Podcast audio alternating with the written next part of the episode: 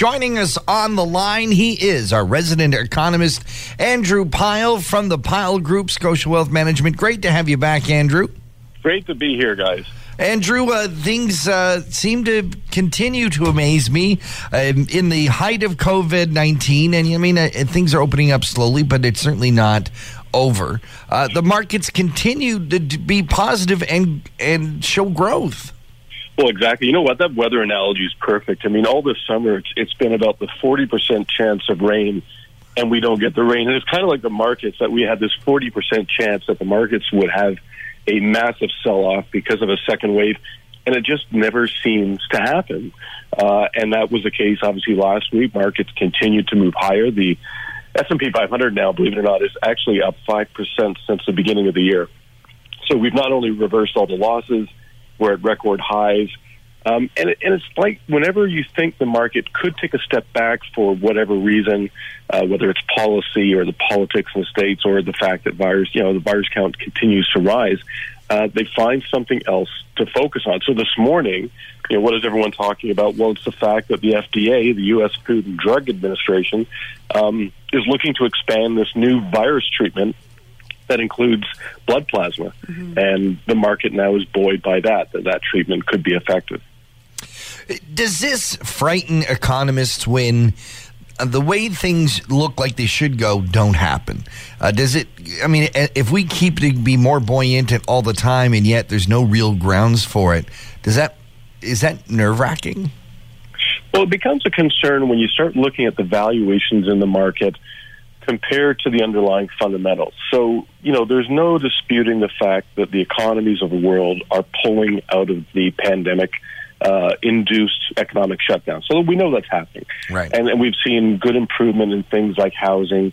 But at the same time, we also know underneath the surface that there is a significant amount of scarring that has taken place uh, and that is taking place. So, for example, you know, unemployment rates are going back down, but no one out there really expects the unemployment rate to get back to where it was before the pandemic because there's going to be a fair amount of permanent job loss and permanent business loss. So that's when economists like me get a little worried that perhaps the market is not looking below the surface at what could become permanent because of the pandemic.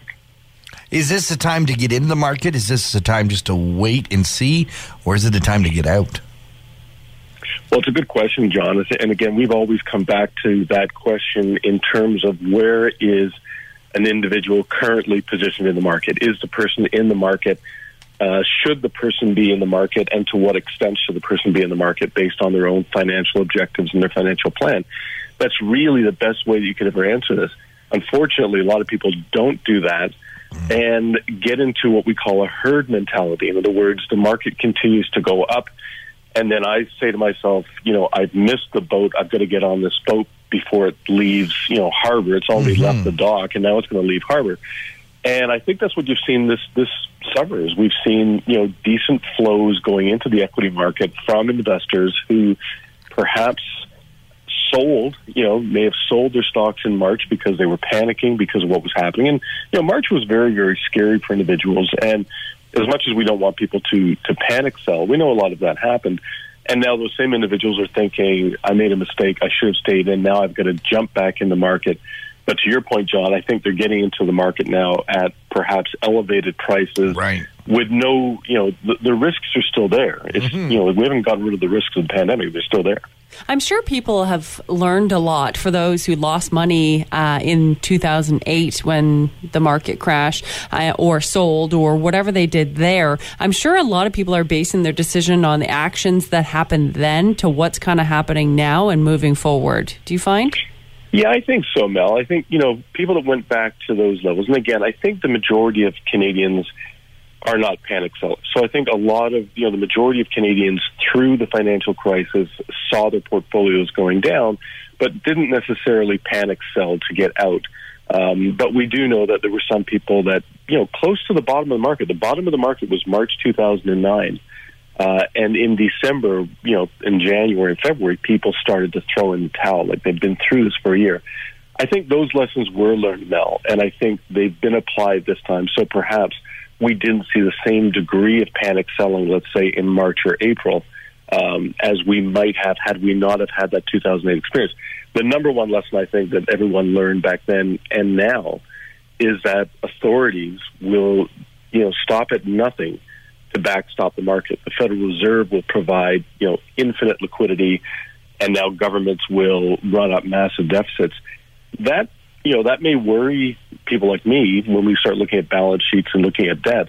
Um, but for the investor, Mel, that has been one of the things that has kept the investor in and dragged the investor in because they said, well, what do I have to lose? Mm-hmm. All these people are going to protect me if something else nasty uh, happens, whether it's a pandemic or something else. So, know, I think that's providing a lot of impetus for people getting into the market or staying in the market. Andrew, people have more questions about what we've been talking about. I know they can reach out to you through your website, right? Absolutely, John. They can go to our website at pylegroup.ca. Uh, they can contact us through there. They'll also find our links to our research uh, as well as the weekly newsletter that we put out every Friday afternoon, uh, covering a lot of the topics uh, that you and Mel and I cover every Monday. Fantastic. Thank you for being with us here on Talk to the Town. My pleasure, guys. You have a fantastic week.